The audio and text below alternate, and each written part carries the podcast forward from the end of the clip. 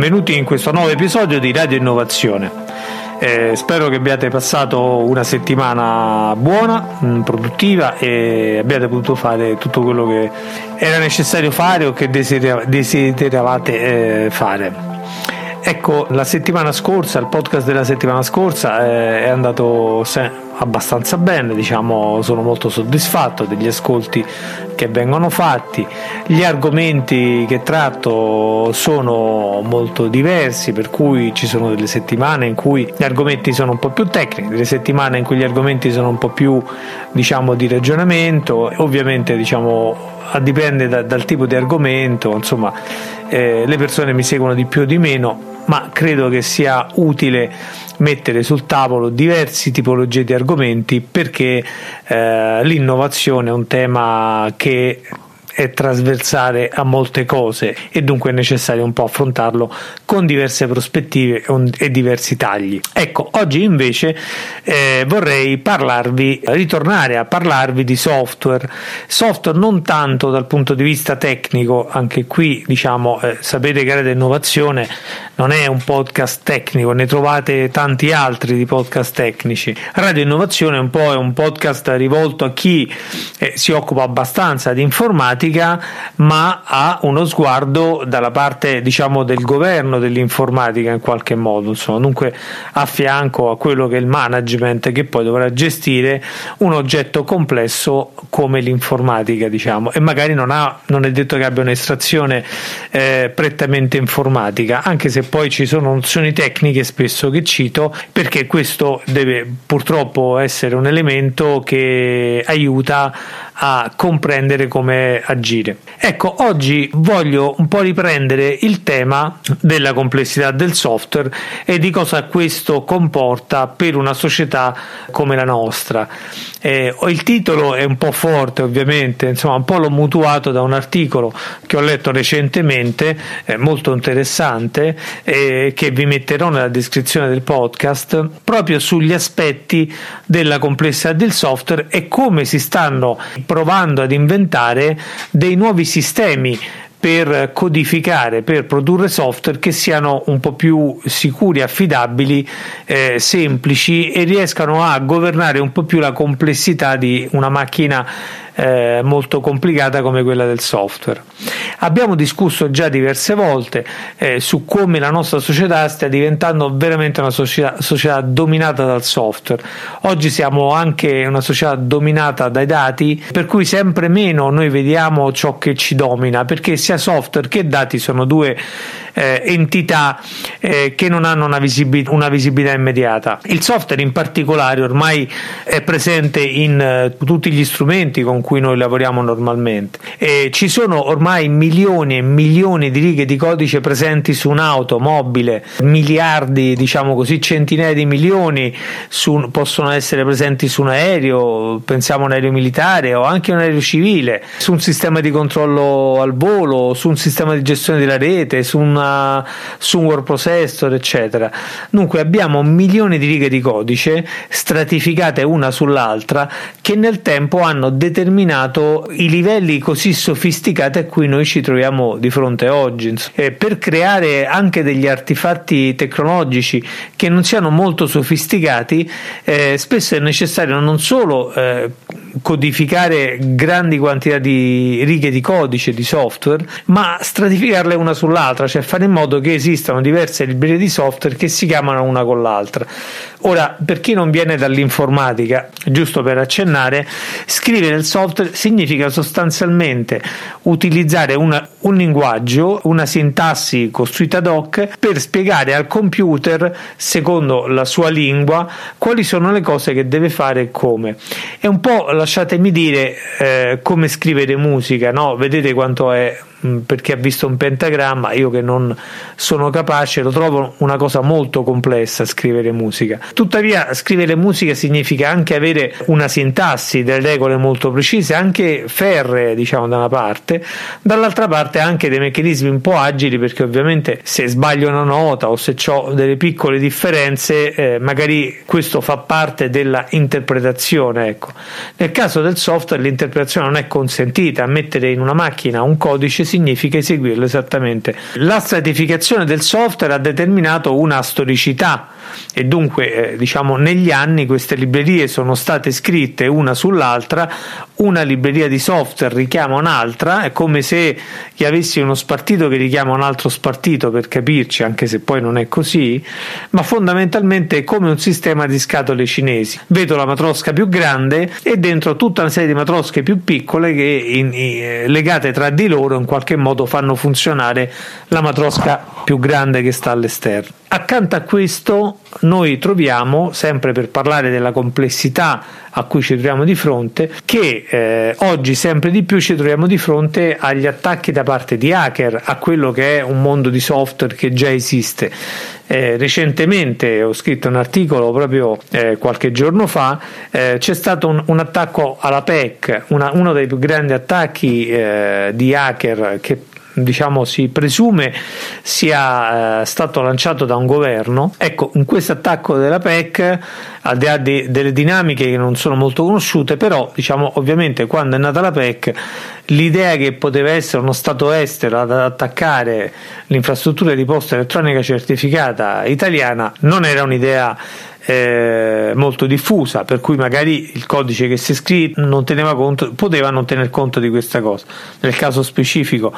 eh, non è così, non lo sappiamo, però in generale diciamo questo può accadere. Per cui anche questa è una variabile della complessità di eh, governare il software. Ultimo aspetto, non meno grave, e che eh, determina una complessità del software è il fatto che mentre per quanto riguarda un artefatto meccanico, questo più lavora, più c'è una sua usura nel tempo, per cui siamo portati dopo un certo numero di anni a vederlo arrugginito, a non poter più fare la manutenzione, a vederlo ormai in uno stato che ci porta a dire ok lo sostituisco.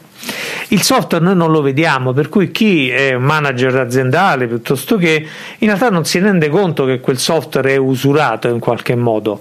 Eh, anche perché poi nei fatti non lo è, cioè nei fatti potrebbe girare centinaia di milioni di anni in quell'ambiente, in quella situazione, fermo così, no? Perché non c'è una condizione di usura. Tuttavia, l'usura è determinata dal fatto che è vero che non si rompe, però le condizioni in cui lavora cambiano nel tempo, diciamo, non sono eh, mai le stesse, insomma. Dunque, mentre c'è una naturale condizione nella quale uno si preoccupa di, modifica- di cambiare un dispositivo meccanico, nel caso del software questo non c'è, per cui noi ci portiamo avanti dei software anche per 50-60 anni, ormai cominciano ad esserci po' di annetti e non teniamo conto che quel software nel tempo è stato modificato, aggiustato, diventa sempre più immanutenibile. Qualche mese fa c'è stato un grandissimo incidente, diciamo, all'ente nazionale delle tasse statunitensi e in questo incidente eh, l'analisi post incidente ha fatto emergere che girava tutto il sistema principale delle tasse su macchine vecchissime, cioè ma de, uh, fine anni 60, su un software eh, costruito negli anni 70 che non era stato mai cambiato, erano stati fatti diversi strati di software fuori che comunicavano con questo strato principale, ma non c'era stata una modifica vera e propria. Dunque, nei fatti, eh, questo per dire quanto può essere complesso il software ed è difficile anche in qualche modo testare il software, nel senso verificare che tutte le cose vengono, che tutte le condizioni siano state sollecitate per capire se c'è un errore o meno. Eh, perché? Perché eh, esistono spesso dei software con librerie così stratificate, sempre più complesse, che qualco, una condizione che cambia la libreria principale potrebbe, potrebbe essere non considerata in una delle sottolibrerie oppure in uno dei, dei, dei, sottomoduli oppure in una delle sottofunzioni o pezzi di programma contenuti. E dunque è difficile in qualche modo mh, diciamo fare un test. Come è difficile quando io disegno il software e comincio a provare immaginare tutte le condizioni. Già perché il programmatore nello scrivere il software deve immaginare quello che quel pezzo di codice deve fare in futuro, quali sono le condizioni a cui si troverà di fronte, quali sono le sollecitazioni a cui si troverà di fronte e eh, prevedere tutte le possibili condizioni, anche le, più, le condizioni peggiori di errore, per poter evitare che quel software eh, non sia, eh, vada in errore e che quell'errore sia un errore eh, pericoloso che determini una situazione di, di, crisi o di fermo del sistema. Il sistema deve sempre funzionare, ormai noi ci aspettiamo che il sistema funzioni sempre, anche questo è un parametro. Molti anni fa noi non ci aspettavamo che un software funzionasse sempre, oggi ci aspettiamo che un software funziona 24 ore su 24, che non ci sono procedure di manutenzione, che tutto funzioni per il meglio senza nessun problema. Anche questa è una condizione di complessità e, e di difficoltà di testing che si è venuta a determinare in questi ultimi anni. E in più il software è spesso utilizzato dagli utenti che in realtà nel tempo, l'abbiamo detto già nel podcast precedente, cambiano anche il modo di utilizzare il software, per cui alcune condizioni che rendevano il software funzionante fino a poco tempo fa possono essere non più adatte per, uh, perché cambiano le prassi degli utenti. Faccio un esempio banale: eh, ogni cella d'Excel prevede un numero molto grande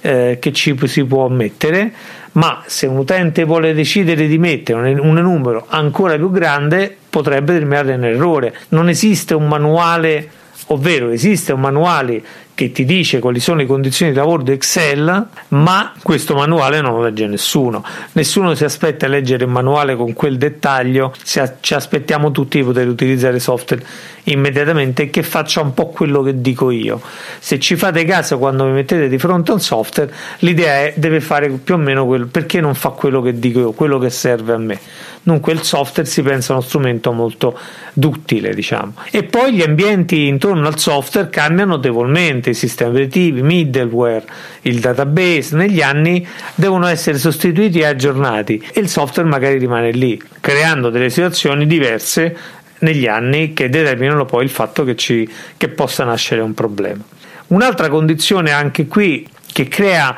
molti problemi. Seguitemi, poi arriveremo un po' velocemente anche al punto, insomma, eh, su quali potrebbero essere le soluzioni di questa situazione qua e quali sono già le soluzioni che non sempre si adottano. Ecco, eh, c'è anche il processo del coding, cioè di fare, di scrivere il software che è ha delle enormi difficoltà e che non sono dovute al fatto che c'è un programmatore rispetto a ma sono difficoltà generali in qualche modo. È vero, diciamo quando uno scrive il software può dividere il problema in tanti problemi più piccoli e questa è la cosa che normalmente si fa. Eh, ci si lavora così in tanti programmatori, ognuno gestisce un pezzo di problema come se facesse un mattoncino e poi si, ricom- si integra insieme. Ma questo lavoro di integrazione, eh, anzi meglio, questo lavoro di scomposizione e poi di reintegrazione può farci perdere degli elementi. Poi è possibile che questi mattoncini tra di loro abbiano degli spazi, in quei spazi possono credere crearsi dei problemi enormi nel software e più il sistema è complesso, più sono i mattoni, più debbono essere integrati, più è difficile, è probabile in qualche modo che intorno a questi mattoni si creano questi spazi, questi problemi che poi possono determinare eh, che il software abbia un problema. Ogni linguaggio poi ha la sua sintassi, ogni linguaggio ha il suo stile di, di scrittura, ha, ha, le sue regole di interpretazione di quel linguaggio e, e, un programmatore che cambia, può cambiare, anzi spesso cambia linguaggio e utilizza più linguaggi contemporaneamente nel suo arco della vita, eh, magari interpreta male alcuni elementi di sintassi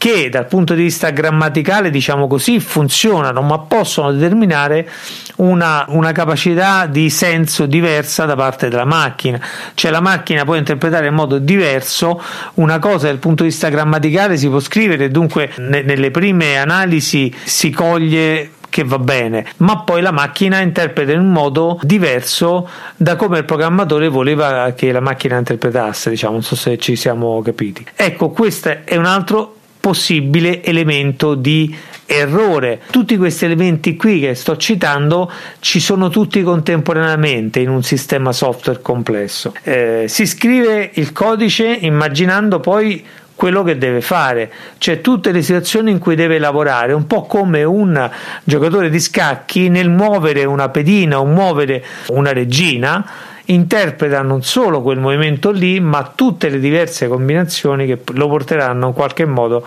a vincere o meno la partita.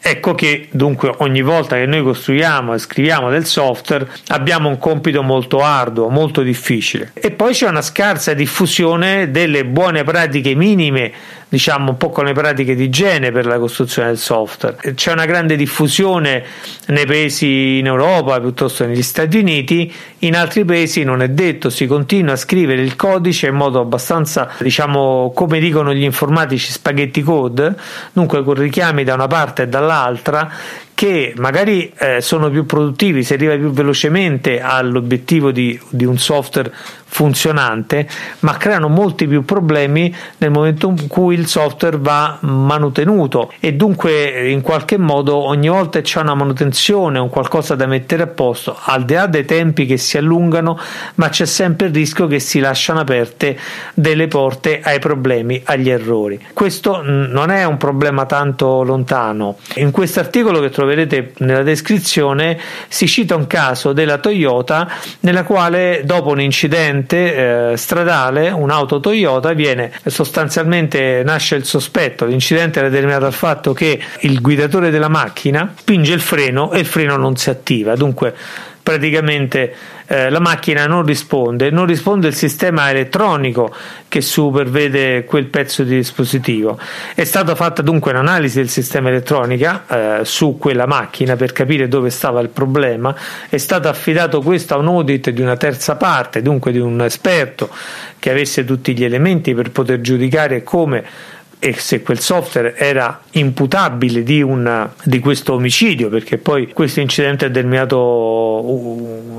a diverse morti, e la prima analisi è stata quella di dire attenzione perché quel software è stato, non è stato possibile valutare quel software perché quel software è scritto in modo talmente confusionario, appunto in spaghetti code come si suol dire, ed è talmente diciamo enorme in quantità che non ci consente di capire esattamente cosa sta facendo lì dentro. Ecco, questo è un grosso rischio perché in un software confusionario, onestamente, metterlo in dispositivi da cui ne vale la nostra vita diventa secondo me un po' un problema. Eh. Infine eh, negli anni cambiano le persone e i modi di lavorare, ma il software rimane quello. Ci sono dei software che durano per eh, 30 anni, eh, sempre lì il modulo base, le persone cambiano, eh, ci lavorano tantissime persone diverse, con culture, logiche, mentalità diverse, abitudini, skill ed è evidente che in questo caso eh, qualcosa può cambiare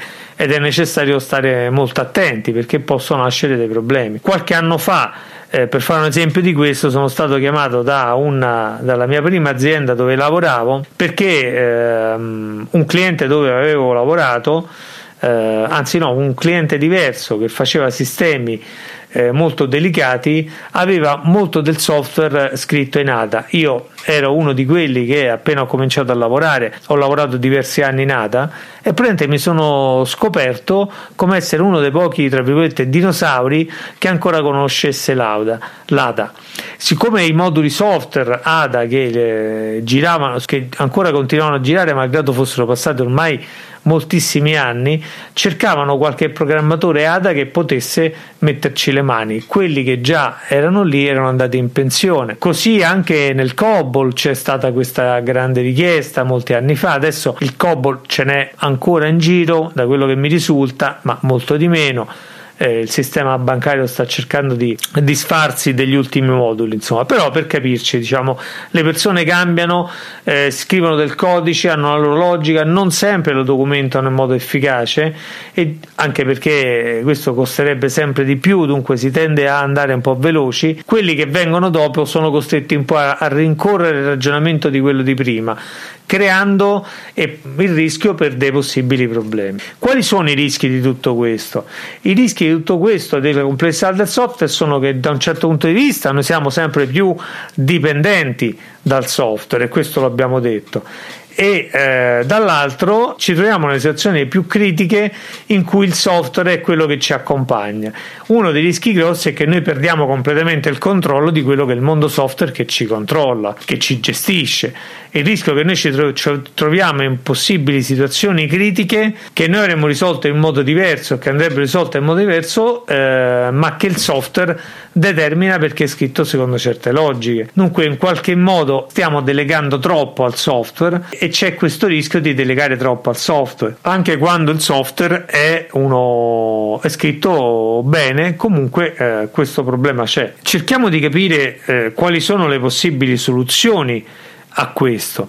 perché eh, diciamo questo ci aiuta in qualche modo a, a ragionare eh, a ragionare un po' meglio su quali sono gli approcci che dovremmo avere nelle aziende al mondo del software e non solo nell'azienda, nel senso che probabilmente dovremmo avere un approccio diverso anche a livello di società, dovremmo porsi un po' il problema di come eh, di qual è il rapporto tra società e software in qualche modo. Allora, innanzitutto mh, è necessario, se non altro auspicabile, ma io credo necessario diffondere una cultura del coding, cioè dello scrivere il codice fatto bene nelle aziende. Dunque cercare anche di in qualche modo eh, essere disposti a ridurre la produttività di un programmatore eh, per poi trovarci del codice fatto meglio, tro- trovarci dei prodotti fatti meglio. Questo parte dal cliente. Il cliente dovrebbe chiedere eh, già dei prodotti eh, costruiti meglio. Come eh, vi ricordate, io spesso dico che le competenze in casa sono fondamentali, anche in questo è così. Cioè, se il cliente avesse maggiori competenze interne su come si scrive il software, su quali sono le regole e ispezionasse non solo facendo dei test generali di modulo, ma ispezionasse anche il codice sorgente, magari affidandolo a una terza parte, a, un, a delle società specializzate che possono verificare che ciò che viene prodotto da il system integrator da chi programma e viene rilasciato al cliente sia quello che ci si aspetta della qualità che ci si aspetta. È chiaro che noi ridurremmo molto dei rischi, soprattutto nel caso dell'intelligenza artificiale in cui non esiste un algoritmo, ma esistono dei motori di algoritmi già eh, definiti o reti neurali che elaborano delle, dei dati e producono dei, dei pesi, delle, sostanzialmente delle logiche, senza che queste logiche siano scritte. Ecco, in questo caso queste black box dovrebbero essere valutate da un ente esterno che può in qualche modo dire ok, attenzione va bene oppure no, non, non fidarsi solo del momento formale del collaudo che diventa poi l'oggetto principale oppure del fatto che nell'anno ne, uh, dopo il collaudo se c'è un problema o la garanzia. Non dovremmo fidarci solo di quello. L'altro meccanismo di soluzione è il fatto che sempre più spesso vengono usati eh, linguaggi interpretati tipo Python o tipo altri. Eh, in questo caso eh, il programmatore è facilitato perché quello che scrive lo vede immediatamente realizzato in qualche modo, vede immediatamente gli effetti di quello che scrive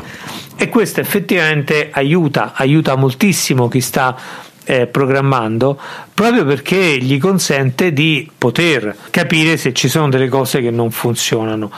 oppure avere degli IDE, diciamo, del, dei, degli ambienti di sviluppo, diciamo così, interativi eh, dove mentre programmo posso lavorare. Ecco, eh, spendere, investire in ambienti eh, interattivi, diciamo AIDE, Interactive Development Environment, eh, in realtà è uno, un, una delle soluzioni possibili. Uno di questi, molto interessante, è il linguaggio Swift con l'ambiente interattivo che è stato sviluppato intorno. Allora, Swift ha una storia particolare, nasce nel 2004 da Apple. Apple fa un investimento proprio su questi, su, sugli ambienti di sviluppo e sui linguaggi. Alla fine tira fuori un linguaggio nuovo che mutua molto dai linguaggi precedenti, Object-C e C++, ma raccoglie anche diverse caratteristiche di diversi altri linguaggi di programmazione più moderni, object oriented, tipizzato, tutta una serie di condizioni che ecco, diciamo, non, non vorrei scendere nel dettaglio, ma fondamentalmente è una, una rivisitazione dei linguaggi di programmazione, cercando di prendere il meglio da quelli che ci sono. Accanto a questo ha sviluppato anche un ambiente interattivo, un IDE, che consente non solo di, di scrivere il codice e di avere una modalità visuale di sviluppare le interfacce utente, ma anche di avere la possibilità con quelli che vengono chiamati playground di avere de- degli ambienti nel quale quello che io sto scrivendo immediatamente vedo gli effetti come se fosse una sorta di test eh, non solo diciamo con il contenuto delle variabili perché ha fatto un po' di informatica no? Eh, ma anche con eh, graficamente vedere la storia di come evolve il software, di come sta lavorando. Questo è un grande passo avanti dal punto di vista della produttività e dal punto di vista dei risultati, diciamo. E purtroppo credo che questo ambiente qui sia solo un ambiente presente nel mondo Apple, eh, in tutti gli altri mondi dove in realtà si sviluppa la gran parte del software ancora non c'è per cui questa è una soluzione a cui bisognerebbe tendere anche in altri mondi a mio modo di vedere insomma. un'altra soluzione possibile sulle quali dovremmo in qualche modo ragionarci è quella di determinare una, una vita del software già da quando lo sto scrivendo, cioè decidere che ogni, ogni X anni il parco software viene rinnovato in automatico in qualche modo, un po' come se facesse una revisione della macchina, ma in questo caso partendo dal presupposto che le macchine, che il software non si può, si può revisionare fino a un certo punto, ma poi va cambiato fondamentalmente. Quindi decidere che ogni dieci anni, ad esempio, eh, si procede alla riscrittura del software e dunque quando io parto a scrivere il software parto già col presupposto che tra dieci anni lo riscriverò, lo ripenserò, lo migrerò nel nuovo ambiente e così, per cui cercare di trovare e approfondire sempre di più nei meccanismi di porting tra un ambiente e un altro nel corso del tempo, che sono di solito l'ostacolo principale all'adozione di nuovi software e riscrittura, non è tanto il costo. La gran parte delle volte per cui non si scrive il software è perché si ha paura di portarci in una situazione nella quale prima funzionava tutto e poi non funziona perché non riusciamo a, a migrare l'intera versione del software che abbiamo. Ultimo aspetto, che è una soluzione più eh, anche qui culturale, è che il management deve comprendere che un software che ha sempre funzionato non è eterno, dunque deve decidere di allocare risorse nel software. Se noi siamo una società che vive sempre più di software, non possiamo non allocare risorse nella periodica riscrittura del software e nel periodico aggiornamento del software e nel fatto che il software, poiché è uno degli elementi più critici che abbiamo nella nostra società, abbia un valore enorme. Da questo punto di vista bisogna, ma questo già l'ho detto qualche altra volta nei podcast, ricominciare a spendere, a spendere e a mettere in fila eh, la riscrittura del parco software nelle aziende, ma in generale in tutta la società. Ecco, con quest'ultima considerazione io vi lascio, eh, vi auguro una buona settimana, eh, una buona settimana produttiva e spero di ritrovarvi qui anche la prossima settimana con un altro podcast di Radio Innovazione. Come al solito mandatemi dei feedback a paolino-madotto.com. Buona settimana a tutti, buona settimana produttiva. Arrivederci.